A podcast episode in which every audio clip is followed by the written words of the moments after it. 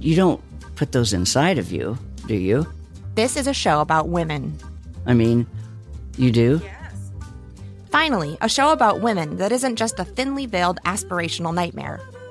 It's not hosted, not narrated. We're just dropping into a woman's world. I found out when my dad was gay when I was 10.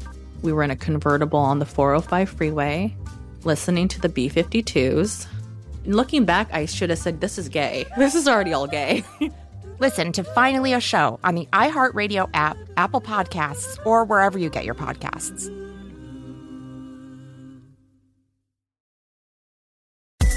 And you're here. Thanks for choosing the iHeartRadio and Coast to Coast AM Paranormal Podcast Network. Your quest for podcasts of the paranormal, supernatural, and the unexplained ends here. We invite you to enjoy all our shows we have on this network. And right now, let's start with Dark Becomes Light with Heidi Hollis.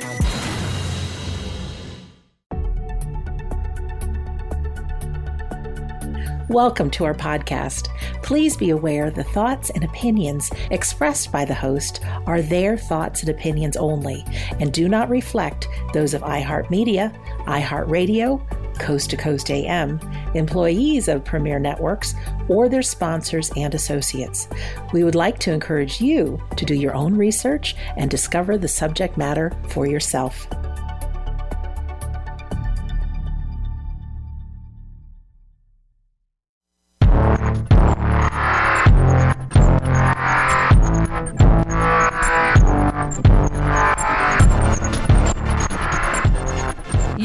Listening to Dark Becomes Light with me, Heidi Hollis, on the iHeartRadio and Coast to Coast AM Paranormal Podcast Network.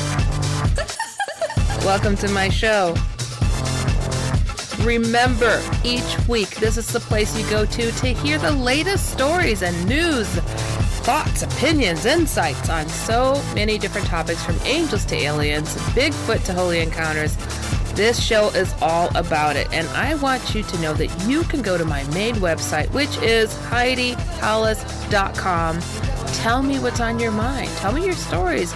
And if you want to ask questions, I will do my best to give the best insight that I can to uh, shed some light on these things because sometimes you just have to vent, right? I know that I do, and it really is helpful for me when I get it off my chest.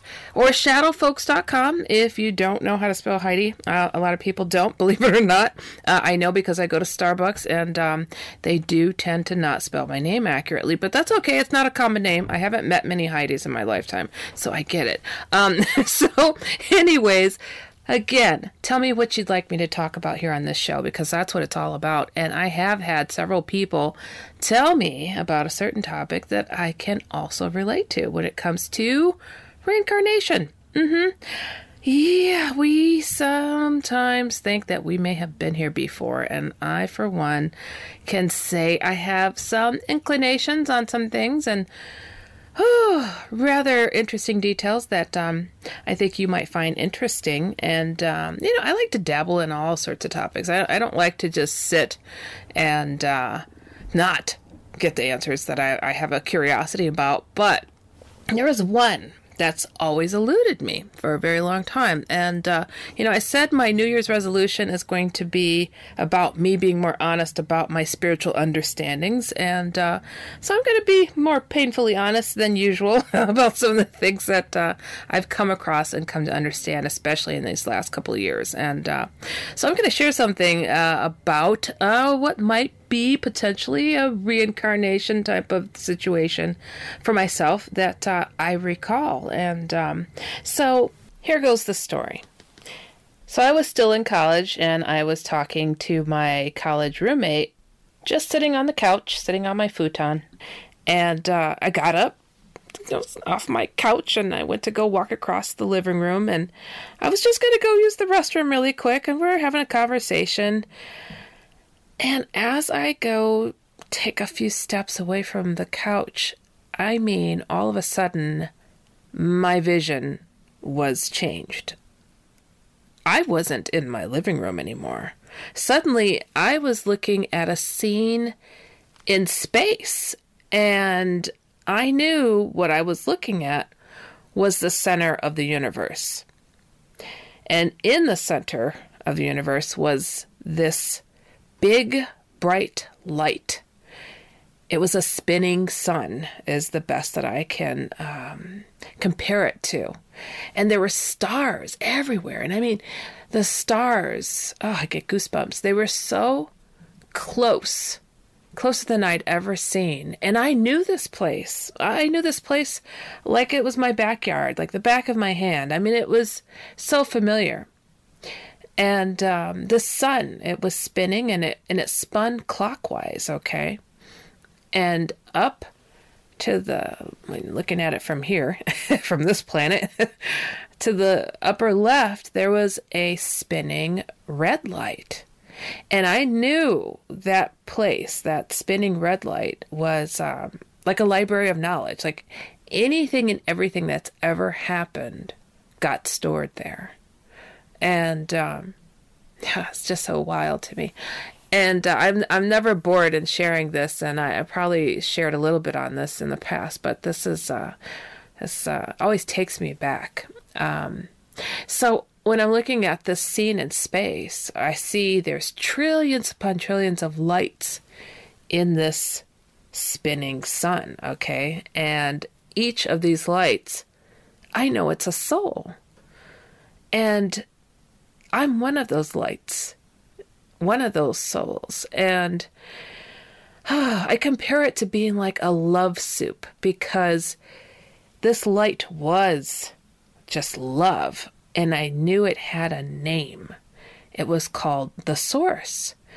Um, thoughts, ideas, goals, missions, lifetimes, everybody, and all the lights contributed to a thought that went clockwise in this light, too. So it would spin with us these thoughts ideas and everybody would would would contribute to the thought as it passed them and then it would go to the center of the light and it would become one like it was agreed upon like this was it and the thought came by on a mission literally a mission that needed to be done and i remember thinking yeah that's something i could do and as soon as I did, I was shot out of this light, this love soup. And it just like pulled my heart. Like I, I just felt like saying, I take it back.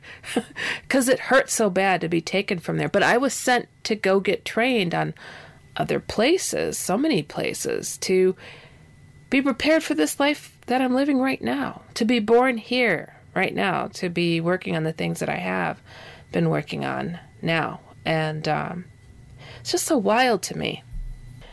But part of my reason for being here, believe it or not, well, the big part is uh, to be here informing on the topic of shadow people and uh, the Hat Man phenomenon. Shadow people being these shape shifting, uh, demonic like entities that have essentially not originated from this planet, but from others. That sounds strange, doesn't it?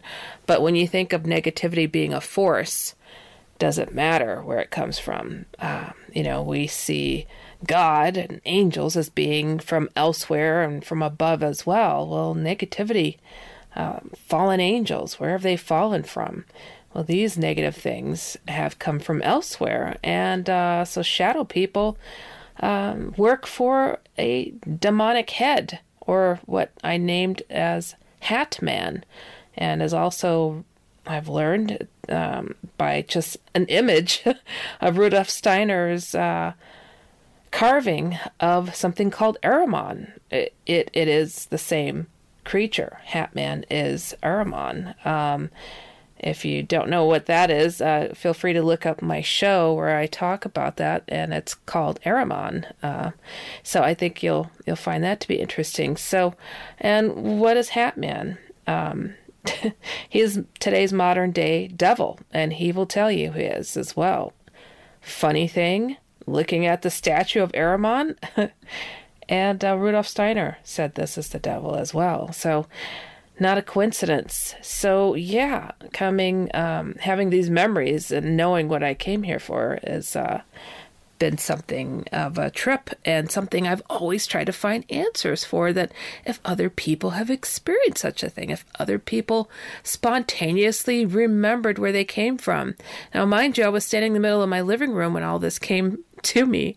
What I was supposed to be doing, and I just wanted to drop out of school. I didn't want to be training anymore. I was just done. I just, I had a very difficult time uh, wanting to be here, to be working on petty things like a degree. I just wanted to get on top of what I came here for so I could return home.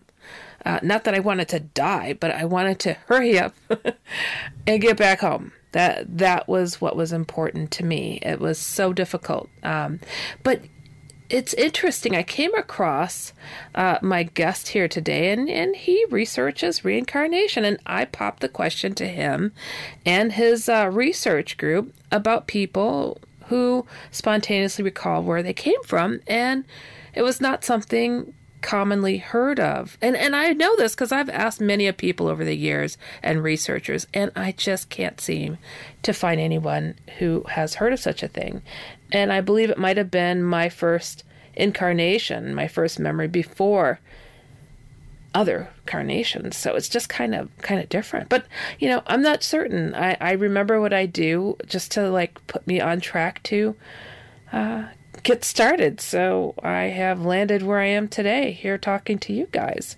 Um, so yeah, it's it's been quite a ride and I'm always learning. And uh, this is why I always say I don't judge people for what they believe to be true for themselves because, hello, I'm the queen of weird. Um, I'm just kidding. But it, it's like, how, how can I place judgment on people to say, oh, no, that's going too far?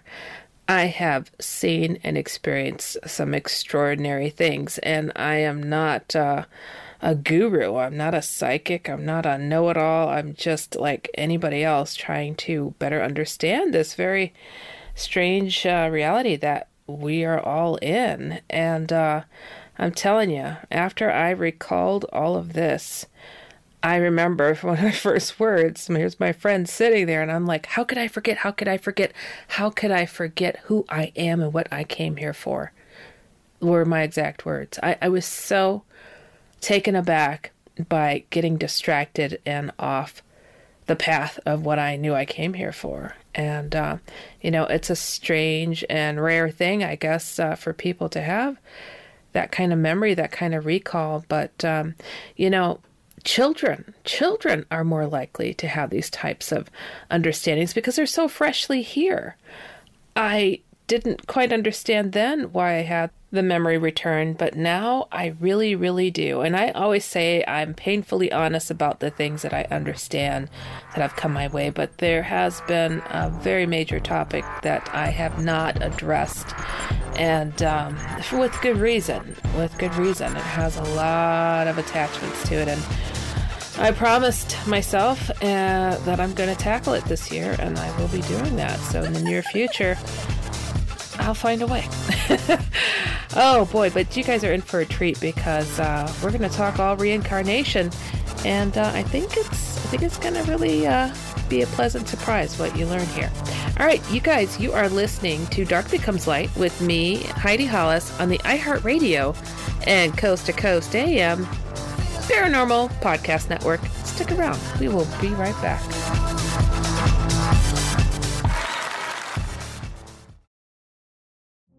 Witness the dawning of a new era in automotive luxury with a reveal unlike any other as Infiniti presents a new chapter in luxury, the premiere of the all new 2025 Infiniti QX80.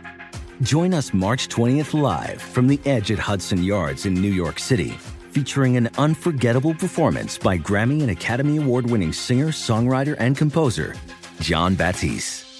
The all new Infiniti QX80 is unlike any luxury SUV you've ever seen. Smart enough to anticipate your needs, even before you do. Every line, curve, and detail was thoughtfully crafted so everything for every passenger feels just right. Don't miss it. Mark your calendars and be the first to see it March 20th at 7 p.m. Eastern, only on iHeartRadio's YouTube channel. Save the date at new-QX80.com. 2025 QX80 coming this summer. I don't understand what the big fat ones are. You don't put those inside of you, do you? I mean, you do? Yes. This is a show about women.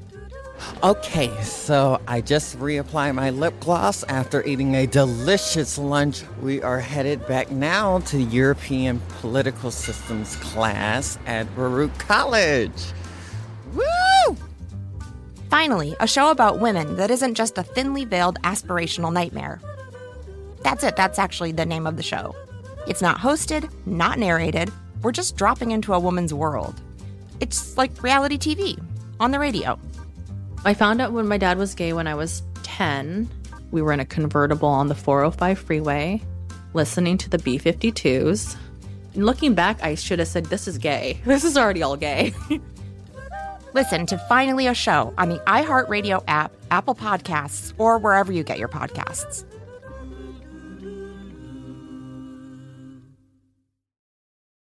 As the number one audio company, iHeartMedia gives you access to all. Every audience, live conversations, trusted influencers, and the insights and data you need to grow. iHeartMedia is your access company. Go to iHeartResults.com for more. Hey folks, we need your music. Hey, it's producer Tom at Coast to Coast AM, and every first Sunday of the month, we play music from emerging artists just like you. If you're a musician or a singer and have recorded music you'd like to submit, it's very easy. Just go to coasttocoastam.com, click the emerging artist banner in the carousel, follow the instructions, and we just might play your music on the air. Go now to coasttocoastam.com to send us your recording. That's coasttocoastam.com.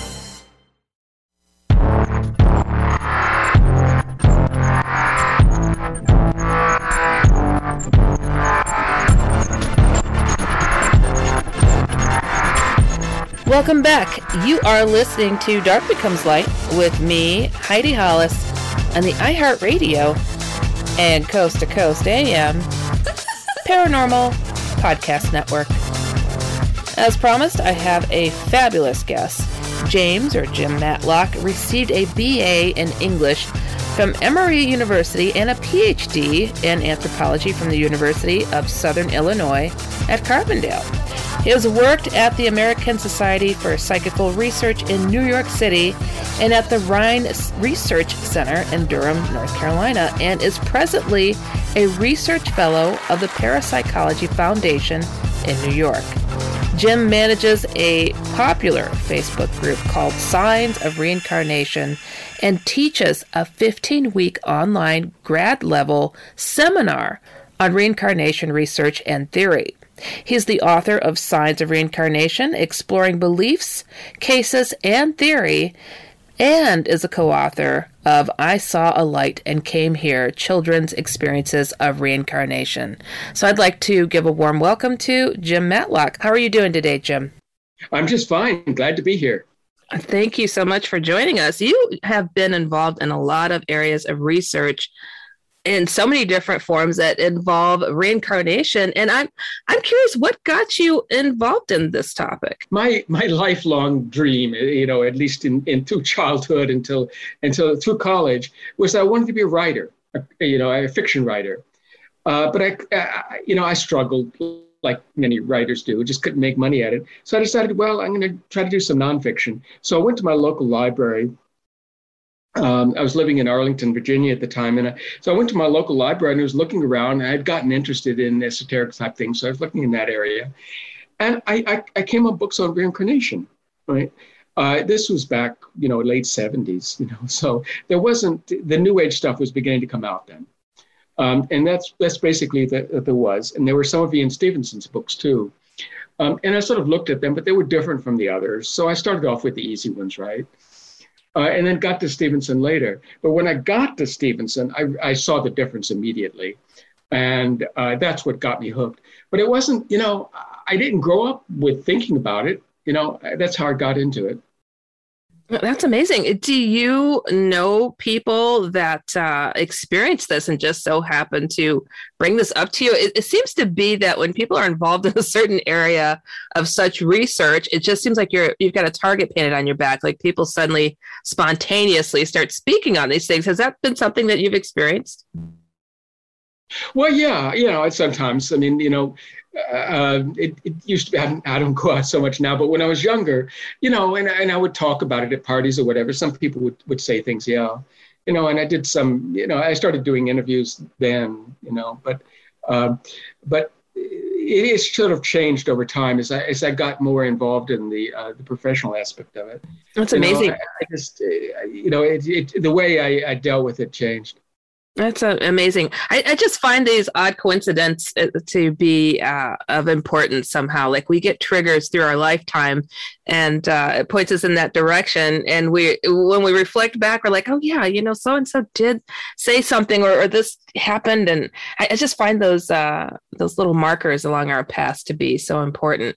It, what yeah what have been some of these revelations that you found in some of your deep research into these topics? Uh, I, let me just say, I mean, I've done two types of research. I've done sort of book research, right, reading and studying, and, and I've also done research by talking to people, right. So, uh, you know, and then investigating cases, going beyond just talking to people, but actually, if there's a good case of this, and we, I need to sort of maybe explain for for listeners who don't know what it is that I'm studying, what it is that I'm studying, right you know, and, and that is what what I'm what reincarnation research is interested in, at least mine. The what what I do is not not the regression stuff, not past life regression, which many people associated with reincarnation research, but with people, um, particularly young children, and they can be two or three years old, sometimes even younger than that, when they begin to start saying things and relating memories of previous lives, and that's what I'm interested in. The young children uh, who Eh, you know, talk about uh, previous lives, seem to remember them. Um, because when it's sometimes with the young kids, they'll say enough things, they'll remember names, they'll remember enough details that you can actually go and figure out who they were, what whose life they're remembering, right? Um, and then once you've made that connection and know who they're talking about, then you can compare the two, those two lives, and that's where it really gets fascinating. And so that, that's that's sort of you know now, is that is that typical for those who look into the topic of reincarnation? Do they generally look for the young children, or are, are there some that specialize differently?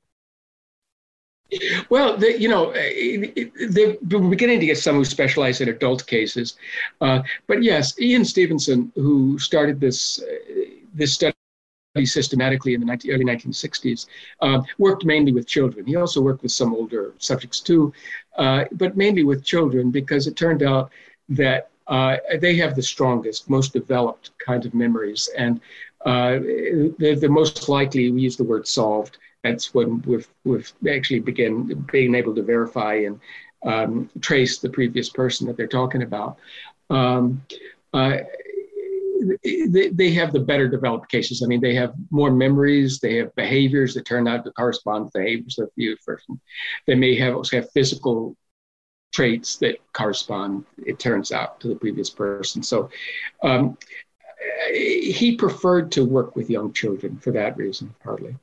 And, and, the other, the other, the other, the other part of the reason was that, um, from an evidential point of view, because he was trying to to show that this stuff you really can't explain any other way except for reincarnation, um, is that with young kids you can you can be pretty sure because they've been at the home the whole time, right around their mothers, whatever. Um, they haven't been out, you know, and um, uh, he worked a lot overseas, you know, and back in the 60s and 70s, where you know many of these families didn't have TV, there wasn't internet and all this, and so there weren't many sources of information right outside the family. So you could be relatively sure that the kids couldn't have learned these things that they're saying somewhere. So. So. Interesting. So some of these patterns that uh, you share in some of your research, can you share here what some of those patterns are? Sure. Um, well, let me start with some of the basic ones. Um, the the kids start really early. I mean, as I say, two or three, up to maybe four, you know, five, is when they start talking about the memories. And then after five, they're usually not always, but usually they start to fade Um, and so you have this this short window here where you can get them, you know, you can find them, you know, the really interesting um, ones. Um, and then as they get older, you know, and in later childhood, mostly they'll fade. Um, but not always. We know now, we have studies now of memory, past life memory retention, and we know that some, some children retain some of their memories into adulthood. But by and large, so they tend to forget. So those are those are part of the patterns cross culturally that we see, and over time because we have these cases going way way back in time now. People have found them mentioned in very early historical sources, um, and it's always the same sort of thing. All right, so along with that, you know there'll be these there'll be memories just spontaneous memories right that they'll talk about sometimes in dreams but very often with the young kids just in the waking state. And then when you when you can um, verify their memories and identify the previous person, solve the case, then you can compare the two lives, and then that's when you start seeing that their personalities are the same, that they're behaving in ways that are similar, right? You know, maybe they have a birthmark that corresponds to something. It, it, can be a wound. Many people know about that, but it can also be like earring holes or something. Anything that's personal to the person can show up as a birthmark, and sometimes birth defects too. So those are the basic sort of things that we see. That's amazing. So the the children that you've come across, you mentioned going overseas uh, prior that uh, a lot of the, a lot of the research that I was coming across did seem to gather a lot of um, information from overseas. Is it yeah. is it culturally more acceptable in these places, or you know what what sure. are you seeing with that? Yeah, yeah, sure. Because you, if you go to places like India or Burma or Thailand, you know they're Buddhist or Hindu, Hindu cultures, right? They believe in reincarnation. And so there isn't so much resistance when you have these children. Or in the Middle East, like the Druze people believe in reincarnation. And when you, you go into a society that already has that belief in place, and you've got a kid who, who you know, who, who seems to remember a previous life, you sort of more accept it. Whereas in the States or in Britain or in Europe, eh, you know, it's it's becoming it's different now. People do listen and pay attention more than they used to, but there's still sort of the tendency to be wary of it, right, and and not take it so seriously. Um, but but these cases do occur in the West too.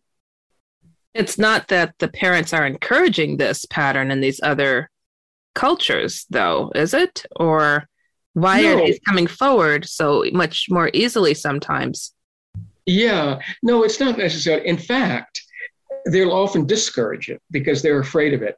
And they have various techniques uh, to actually try to suppress the memories. And some of these are kind of, kind of magical or they seem kind of silly, like turning the kid counterclockwise on a potter's wheel, something like that, right?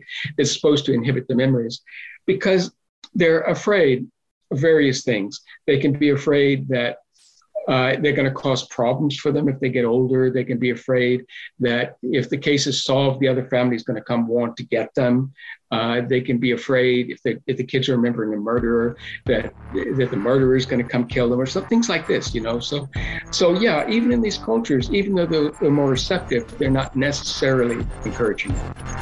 That's uh, something I hadn't thought of. You know, if they were murdered yeah. or something, or uh, past life might come to haunt them in that regards. But yeah. that's that's yeah. wow, that, yeah. So some things to food for thought. Um, well, we're gonna get to our next break. You guys, you are listening to Dark Becomes Light with me, Heidi Hollis, on the iHeartRadio and Coast to Coast AM Paranormal Podcast Network. Stick around. We'll be right back.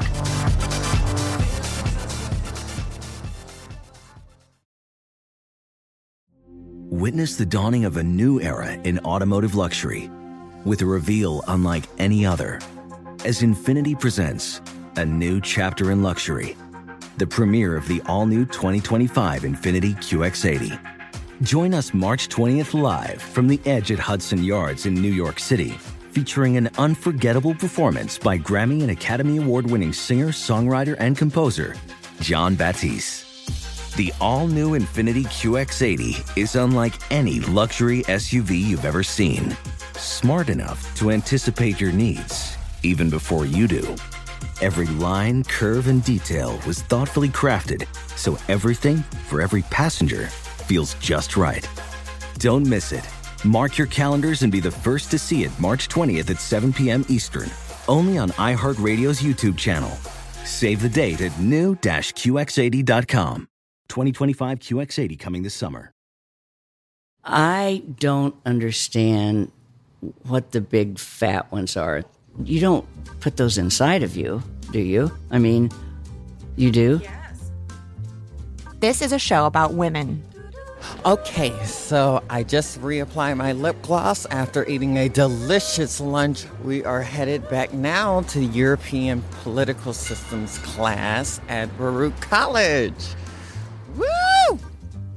Finally, a show about women that isn't just a thinly veiled aspirational nightmare. That's it, that's actually the name of the show. It's not hosted, not narrated, we're just dropping into a woman's world. It's like reality TV on the radio. I found out when my dad was gay when I was 10. We were in a convertible on the 405 freeway, listening to the B 52s. And looking back, I should have said, This is gay. This is already all gay. Listen to Finally a Show on the iHeartRadio app, Apple Podcasts, or wherever you get your podcasts.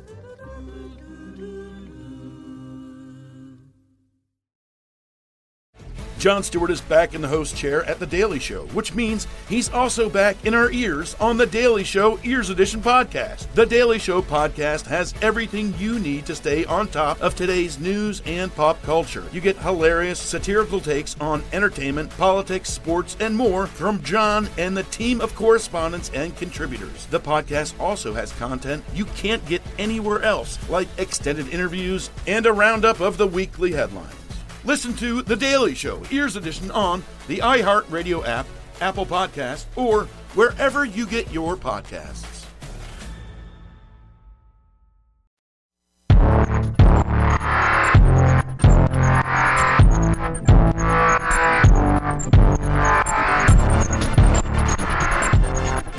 Welcome back. You are listening to Dark Becomes Light with me, Heidi Hollis, on the iHeartRadio and Coast to Coast AM Paranormal Podcast Network. I have Jim Matlock, who is speaking about his fascinating research when it comes to reincarnation. And we're speaking of children, especially those overseas that come from different backgrounds and uh, have interesting reasons why the family might uh, suppress some of the memories. I thought it was something more supportive, but Jim, you gave a really interesting uh, angle on it to, to think that some of these families are, uh, they would see it as, as being problematic for them in their future, that they would recall such a thing, or even if they were murdered, that uh, the past murderer might come to get the kid or something. So uh, that's perspectives I, I certainly would have never thought of because when I think of reincarnation, and I don't know about others, but I think of you know big gaps between lifetimes. But what is the pattern that you're seeing with that, with the time period between lifetimes with these children? Yeah, yeah. Okay, that, that's a really good question and something that, uh, yeah, uh, that uh, because many people do think of a very long time between lives, maybe even centuries. Um, and there is a difference between Asia and the West because we do have these cases in the West too. But in Asia, the time, the period between lives is often only a months or at most a few years. The median um, time is only like 15 months, right? You know, median, that means there are half as many shorter and half as many longer. So there are plenty with longer too, but um, but 15 months, and that's between death and rebirth.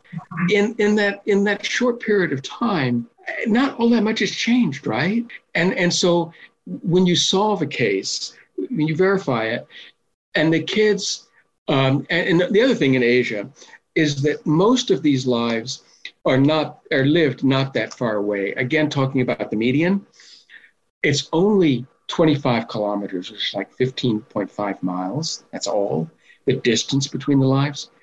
Um, and and that means that the kids can go back there right? And they can meet the people that they were before or the families can be afraid that they will right? Um, and so so that's why. It's there's two things in combination. The the the the live the previous lives not long before and then not far not far away that create these sorts of fears. And that's what you see in asia. Is that's an interesting pattern. So the people often reincarnate within their same community. It, there's less adjustment period that's for sure. Um, I would imagine that doesn't happen all the time. So is that the odd person out all the time out of games and social activities? Are they being reincarnated in a culture they're not used to potentially? Potentially. I mean, there are what we call these international cases or interethnic cases too. Um, I, within a country, it's it's not always you know within your what I like to call comfort zone. You know, you're saying, but but very often it's it is in the same ethnic group, the same religious group, um, uh, as well as the same region. Uh, now, in larger countries like the United States, it could be a more of a distance, but still in the United States, right? So, um, but yes, there are some cultures. Uh, there are some. There are some cases uh, that uh, the previous life was in a very different culture uh, these international cases. They, That's really interesting. You know what it makes me think of? I'm sure you've heard of uh, when people cross over to the other side and they mention having these soul groups, these family soul groups. And yeah. it's as if they experience life on that side and come back even always together on this side. So if there's many family members or soul members still on this side, they reincarnate uh, potentially to be back with them. Is that something that's very plausible? Well, I, I guess it's a little bit complicated.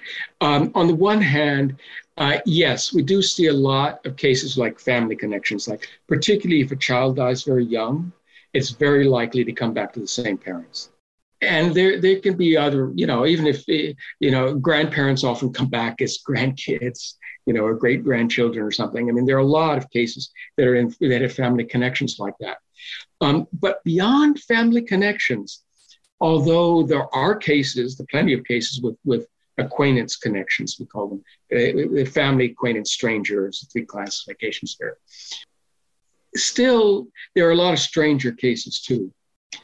So, so yeah, on the one hand, we do see reincarnations to people we knew before, right? Um, but on the other hand, we, you asked about you know, the intermission period is what we call it, the period between lives, the discarnate period.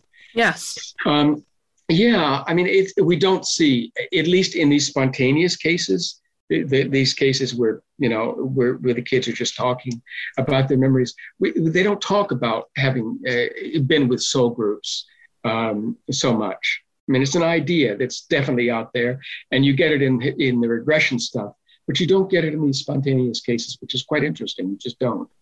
Um, it, it's very rare uh, that um, uh, that they they see somebody there that they later reincarnate with. Very rare.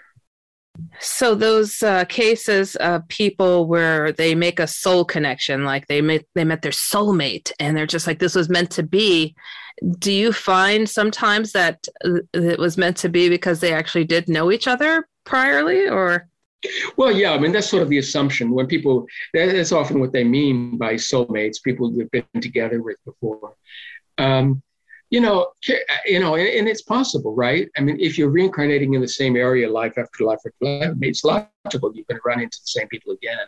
But you know, eh, but we don't see in the cases now. It may be. I mean, we only have like 1,700 um, of solved cases, and that's a fair number, right? But if you think about how many people there are, it's not very many. Know, and so it's a really quite a small sample. In one way, it's a big sample, but in, in other ways, it's really a small sample, and we have to keep that in mind.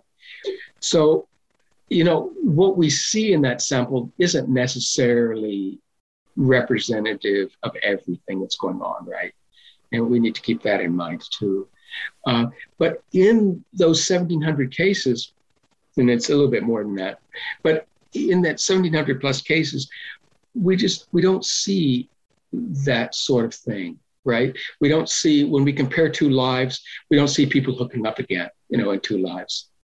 When a case becomes solved, uh, that's interesting. So there's 1,700 that have been solved where you're able to connect the dots and figure out um, where a child may have come from. So it's kind of a big deal when you're able to connect those dots. I thought this yeah. was something that happens a lot more often, but huh, that's that's interesting. I in this field, having been in it for so long, I've come across many of people who say, "Oh, I have a, a memory of," but yeah, connecting right. the dots is the challenge. That that is not an easy feat. Yeah. But I think there's a lot of people that have tidbits. Yeah, I um, now that 1700 uh, comes from uh, Ian Stevenson's um, uh, collection at the at the University of Virginia. It doesn't count other uh, cases that others of us have uh, have investigated.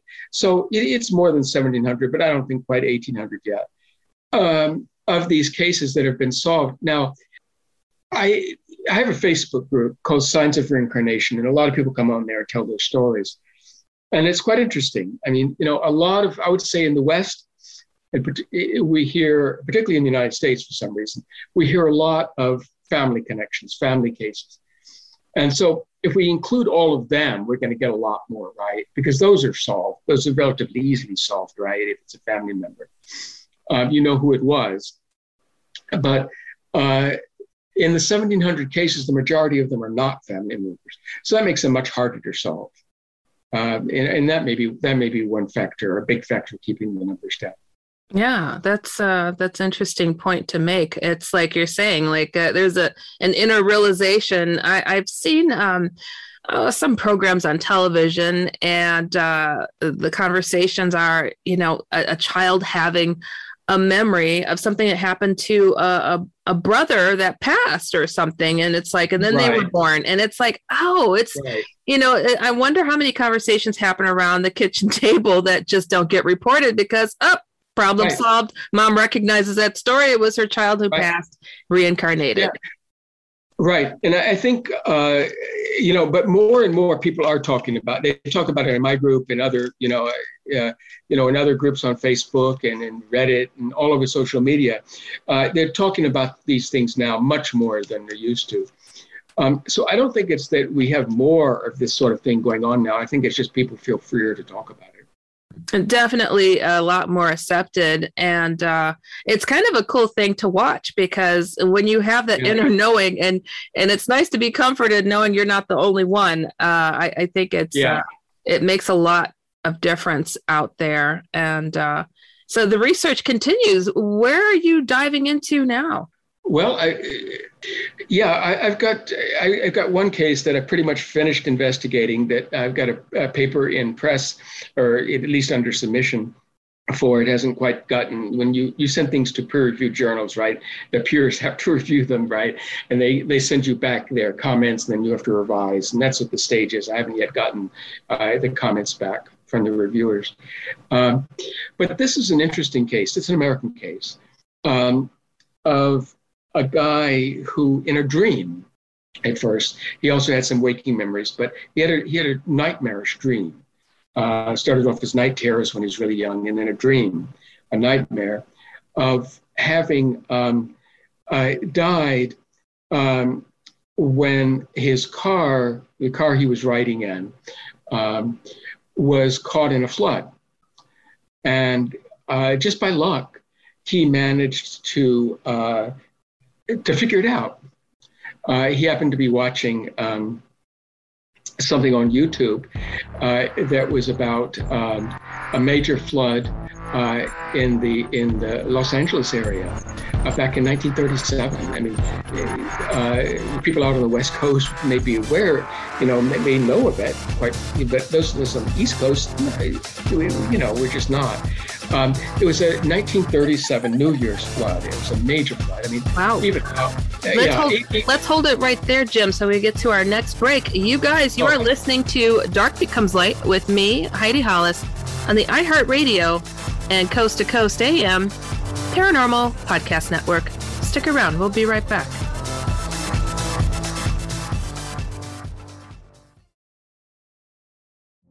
Witness the dawning of a new era in automotive luxury with a reveal unlike any other as Infiniti presents a new chapter in luxury, the premiere of the all new 2025 Infiniti QX80.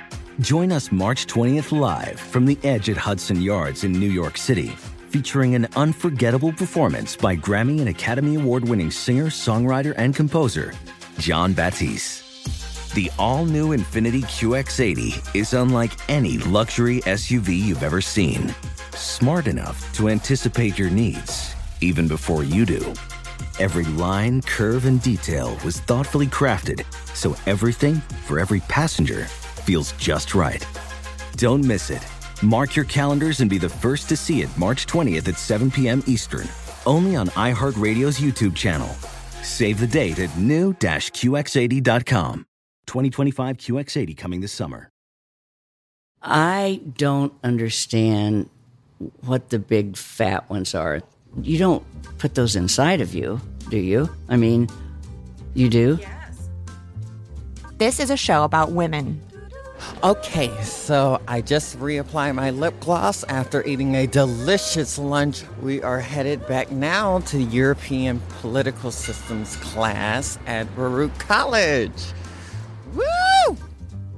Finally, a show about women that isn't just a thinly veiled aspirational nightmare. That's it, that's actually the name of the show. It's not hosted, not narrated, we're just dropping into a woman's world. It's like reality TV on the radio. I found out when my dad was gay when I was 10. We were in a convertible on the 405 freeway, listening to the B 52s. And looking back, I should have said, This is gay. This is already all gay. Listen to Finally a Show on the iHeartRadio app, Apple Podcasts, or wherever you get your podcasts.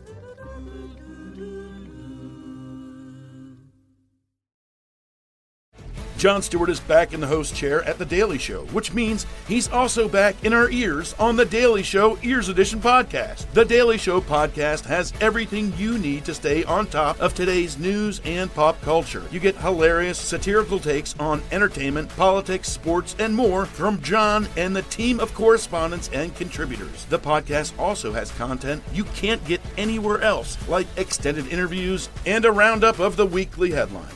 Listen to The Daily Show, Ears Edition, on the iHeartRadio app, Apple Podcast, or wherever you get your podcasts. With age, women and men have issues with fine lines, wrinkles, under eye bags, crepey skin on the neck, and aging on the hands. Dr. Nathan Newman has developed Luminess for amazing results treating these issues with his stem cell based formula APT 200. Try Luminess today with our postage paid starter kit for only $19.99, available exclusively at healthylooking.com. Join thousands of satisfied customers using Luminess. Learn more at healthylooking.com.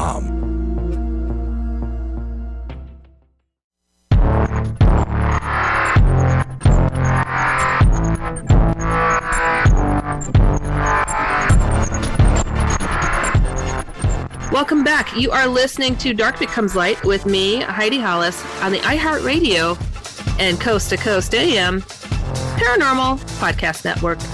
I have Jim Matlock, and he was sharing about a fascinating story about a man who had initially dreamt of drowning in a flood in 1937. You said, Jim? Please to continue. Yeah, yes, ni- 1937. Uh, but yeah, I, he, he had this nightmarish dream um, uh, for years. I mean, and it would cause him to wake up um, uh, from it, uh, you know, and he felt like he, he was caught in this flood and uh, he had died in it. and then he, he was watching um, a program on YouTube, and uh, you know, and it gave him the clue, and he figured it out. And what it was related to actually was, in a major, major event, night, what's called the 1937 New Year's flood in the LA area. Um, you know, and this continues to happen. That, that you get these floods there, right? I mean, you know, every few years, um, you, you get these fires there, right? And it burns off all the vegetation, and then you, the rains come, right? You don't get that much rain out there. And so w- when the rains follow, major rains follow the burn off of all of the vegetation, you can get mudslides. And that's what happened here. It was a major, major mudslide in 1937. Um, it, happened New Year's Day, early New Year's Day this and this is a sex change case. He was a girl, um, and she was uh, uh, driving with their family. They they had spent uh, uh, New Year's Eve with friends, and they were driving back home. Um, and they just got caught in a freak a freak accident here, where one of the um, streams flowing down from the mountains, uh, carrying this huge inundation of water, uh, just caught their car. They just happened to be on the bridge at the wrong time, and uh, but it, it, happened exactly as it, as, as she dreamt, as he dreamt it having happened. It's really a very interesting uh, uh, story for that reason. Uh, and you know this points up something that I should note because we were talking earlier about the cases in Asia having very short intermissions between lives. Here we're talking about an American case that had a much longer one, right? And that's typical. In Western cases, instead of just 15 months, which is the global median intermission length, uh, we're talking about 25, 30 years. Wow. West, right? So a big difference. Um, you know, so it's it's really so what so him having a memory of this is not that unusual, really, for an American case. That's amazing. Uh, Do you think there's a reason behind that? Why there's such a big difference in the timing? Yeah, there has to be some sort of a reason, but what? I, you know, I think one possibility is we have this idea we in the West we have this expectation. It's part of our culture that we're going to meet loved ones when we die, right? And so maybe they hang around for us, you know, because they expect to be there for us or they expect to see us, right? And they, that could be part of it. Another another possibility is in Asia, you just got a, a, much greater population density. Um, and along with that, much higher birth rate, right? And so there's more opportunity to come back faster. And so maybe it's a combination of those things. We don't really know. But when we look at the cases, this is what we see. It's a very strong pattern. That's interesting. You know, I'm really, really fascinated about the in between lifetime. What are you hearing is going on in between this time? Yeah. Um, well, you know, it's very, it's very similar to NDEs, actually. Um, now, we don't hear too much about the tunnel or the light. Sometimes we do. But in NDEs, they also often talk about, you know, uh, seeing different figures there, right? Spirit figures, sometimes deceased relatives, uh, but, you know, not always. Uh, and in these intermission memories, that's what we call them, intermission memories, um, they'll also see these spirit figures, right? But the, there's, there's an interesting, and here we're coming back to these cultural differences. And here it's easier to explain the cultural differences because they have to do with how people perceive things, right? So in the West, uh, they'll perceive the figures as being Jesus or, or angels or sometimes God. In Asia, they'll talk about figures doing the same sorts of things, that is, guiding them or, you know, helping them out or, you know, teaching them or whatever. But they'll identify them in their terms, right? You know, according to the deities of their area, or in Buddhist culture, see them as monks or whatever, you know. Um, and so it's the same sorts of roles, but they're perceived according to the culture. Do they appear the same? Uh, uh, well, no, not necessarily. I mean, you know, uh, they have the same roles, but the appearances are often tailored to that culture too. So that you know, in in Asia, they'll be described as wearing uh, yellow or uh, uh white monk's robes, or being attired, you know, as they imagine their deities to be retired. You know, whereas in the West, they'll say, "Oh, this person looks like Jesus," whatever, you know we imagine Jesus to look like, right?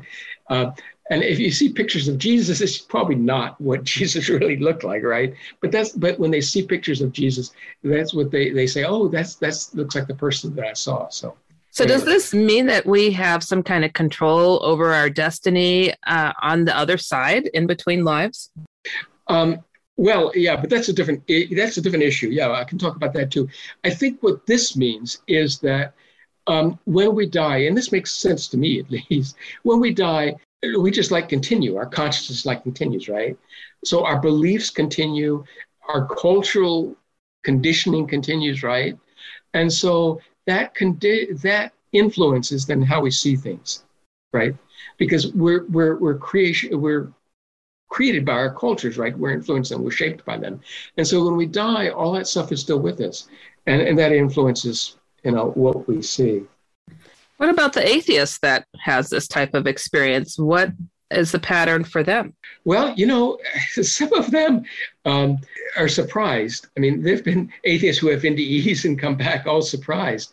Um, there have also been um, people, I don't know, real atheists, but people definitely were, who are not believers um, uh, in survival or reincarnation in particular, from Western cultures, right, who have these experiences. So um, it, it, doesn't seem to depend on that. Uh, but it, it, but how one exp- what one experiences does seem to depend on on one's you know call. Now, it doesn't get to the point where if you don't believe in survival, you're not going to survive. That doesn't get that far. What I'm saying, but um, but even even atheist agnostics, if they grew up in, in a Western culture, still have some ideas of Western religions, right? You know, and so that's how they interpret things. So it still remains along the same lines of those uh, that have these experiences and they're agnostic or atheist. They still kind of go along with the cultural surroundings. Yes, yeah, yeah. And there's something else here, uh, which is really this is statistically very, very, very strong. Um, in in the Asian cases, they imagine the uh, the intermission period, the afterlife, as passing not in heaven, like we do in Western cases, but in a, in a realistic terrestrial setting. Like they'll talk about spending in a tree, for instance, or you know, one person was in a shell, a conch shell, things like this. Wow. And from that, from that, yeah, because they don't have the same idea that they go they go to heaven, right? You know, you know, so they imagine that they stay around, right? You know, here, if you hear things like that, they, we think of, uh, you know, earthbound souls. I mean, that's the term people use. That type of thing. Well, uh, in Asia, they're all sort of earthbound souls in that sense, uh, but not in a negative sort of way. That's just how they imagine it. That's Whereas fascinating. It, yeah, it, it really is, and it's uh, like I say. I mean, when we uh, when we did a study like this uh, of looking at these intermission memories cross culturally, that's one of the things we found. That's very amazing. That's a, yeah. something you don't hear about very often. How can people get a hold of you if they want to share their experiences or, or get some of your work? Thank you. Uh, yeah, well, if they're on Facebook, the easiest thing to do is to go to my group, Signs of Reincarnation. They can also go to my website, which is jamesgmatlock.com. Um, you know, and I have my email on there and, and other things about me and my papers. Wonderful. You definitely have the appropriate last name for the type of research that you do. uh, I want to thank you so much for coming on the show today, Jim. This has been very, very fascinating. Absolutely, Heidi. Yeah. Wonderful. Thank you so much. Wow. I cannot thank Jim Matlock enough for coming on the show today. Absolutely mind blowing information. I mean, 15 months for most other places in the world except for us. I mean, wow. But you know, it kind of makes sense because, like, if I crossed over and my family members were expecting to see me, I might hang out a little bit longer so I could see them. I mean, that makes sense. So, the soul grouping thing, I wonder if that's more exclusive to us over here because of that. But then, hello, here's in the other countries, they are kind of reincarnating within the same society, within the same family. It's it's kind of all over, but they just seem to accept it more. Huh. Food for thought. Absolutely food for thought. But you guys, I want to remind you to go to my main website, which is HeidiHollis.com, and tell me what you want to hear on this show. There's a certain topic you want me to discuss, I am all ears. If there's a story or something that you've experienced and you want some insight, hello, send it on over and uh, I will get to it. And you know what? I got to tell you, too, if you have research or if you know somebody that has research and you want to have that explored here on the show or shared, please do tell me about it. And you are always welcome to come here on this show and share your story directly. But I am telling you, nine times out of 10, people really prefer to have me read the emails off. I don't mind. And the more details you put, the better. So, or you can write me directly at HeidiHollis at gmail.com. So, H E I D I H O L L I S or shadowfolks.com. People seem to remember that one easier. But, uh, all right, you know what? You have been listening to Dark Becomes Light with me, Heidi Hollis, on the iHeartRadio and Coast to Coast AM Paranormal Podcast Network. We will see you next time. Please stay safe, everybody. Goodbye.